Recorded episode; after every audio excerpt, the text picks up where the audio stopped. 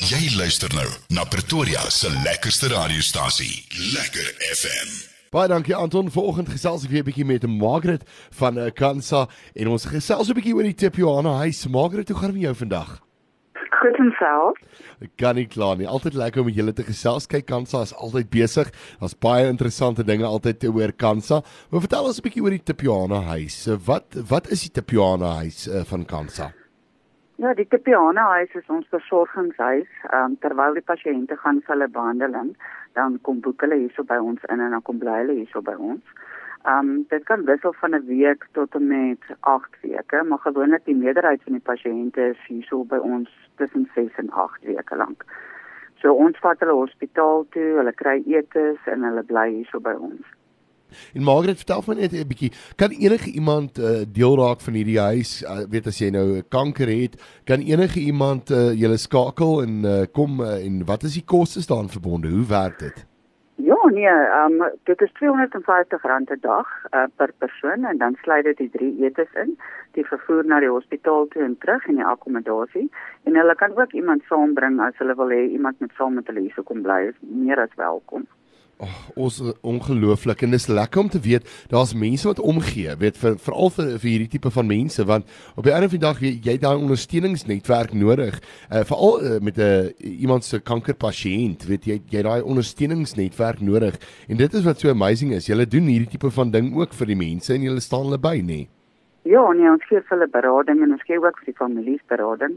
En ehm um, jy weet as hulle klaar is met die dag, gewoonlik is hulle baie vroeg in die oggend al klaar, dan is hulle hierso basies van 10:00 af oop wat hulle dan hierso by ons kom sit en net gesels oor hulle gevoelens en waartoe hulle gaan, jy weet en ja, dit is dit is basies soos 'n ehm um, huis weg van hulle huis af. Ja, dis dis dis ongelooflik. So weet enige iemand kan eh, kan daar na toe kom en as jy kanker het, kan jy daar kom bly vir jou behandeling. Dis nou veral vir, vir vir die mense wat nou baie verder ook bly, nê, nee, want baie keer moet mense ja. baie ver kom na hospitaal toe. Weet daar's mense op die platteland wat verskriklik ver moet kom en weet mense het altyd daai idee van eh, okay, maar nou moet ek in 'n gastehuis inboek en dit kos verskriklik baie geld en al daai dinge. Ja.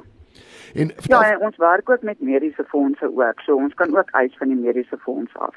En hoe werk dit ten opsigte van weet jy jou, jou kan jy net vir daai sekere tydperk daar bly? Kan jy byvoorbeeld oorbly as jy nog behandeling sê net maar 2 weke na die tyd moet kry? Hoe werk dit?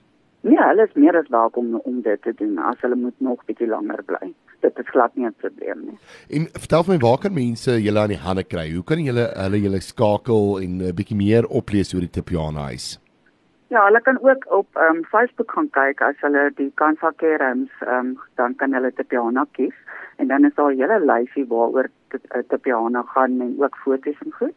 Maar hulle kan ons ook skakel by 012 329 3036 en dan net vra vir Margaret en dan um, sal ons alles vir hulle baie mooi verduidelik. Dit is ongelooflik. Dis lekker om te weet daar's regtig mense wat uitgaan daar in na toe om eh, om 'n mens te ondersteun. Veral as 'n mens uh, iets soos kanker mee te doen kry, want dit is iets ek meen mense dink altyd luister, weet dit is 'n dit is 'n doodsvonnis wat jy kry en dit is nie. 'n Mens het altyd daai backup nodig as ek dit so kan stel.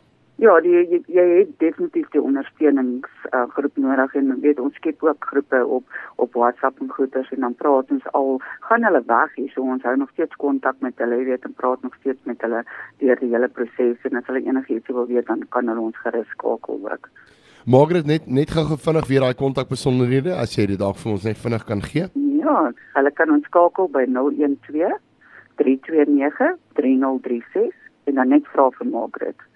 Of hulle kan op Facebook ook gaan kyk uh, by ehm um, die Kerams en dan net vir die piano uh, selekteer en dan um, kan hulle baie mooi sien hoe die piano lyk en um, wat die kostes en alles daaraan verbonde. Margaret baie baie dankie. Dit was lekker geweest om vanoggend weer met met jou te kon gesels en net bietjie uit, uit te vind oor die Tipiana huis. En tot ons weer Ach, gesels. Baie dankie. Ja, dan, baie dankie. Lekker dag. Dis 'n groot plesier. Totsiens. Okay. Bye bye. Lekker FM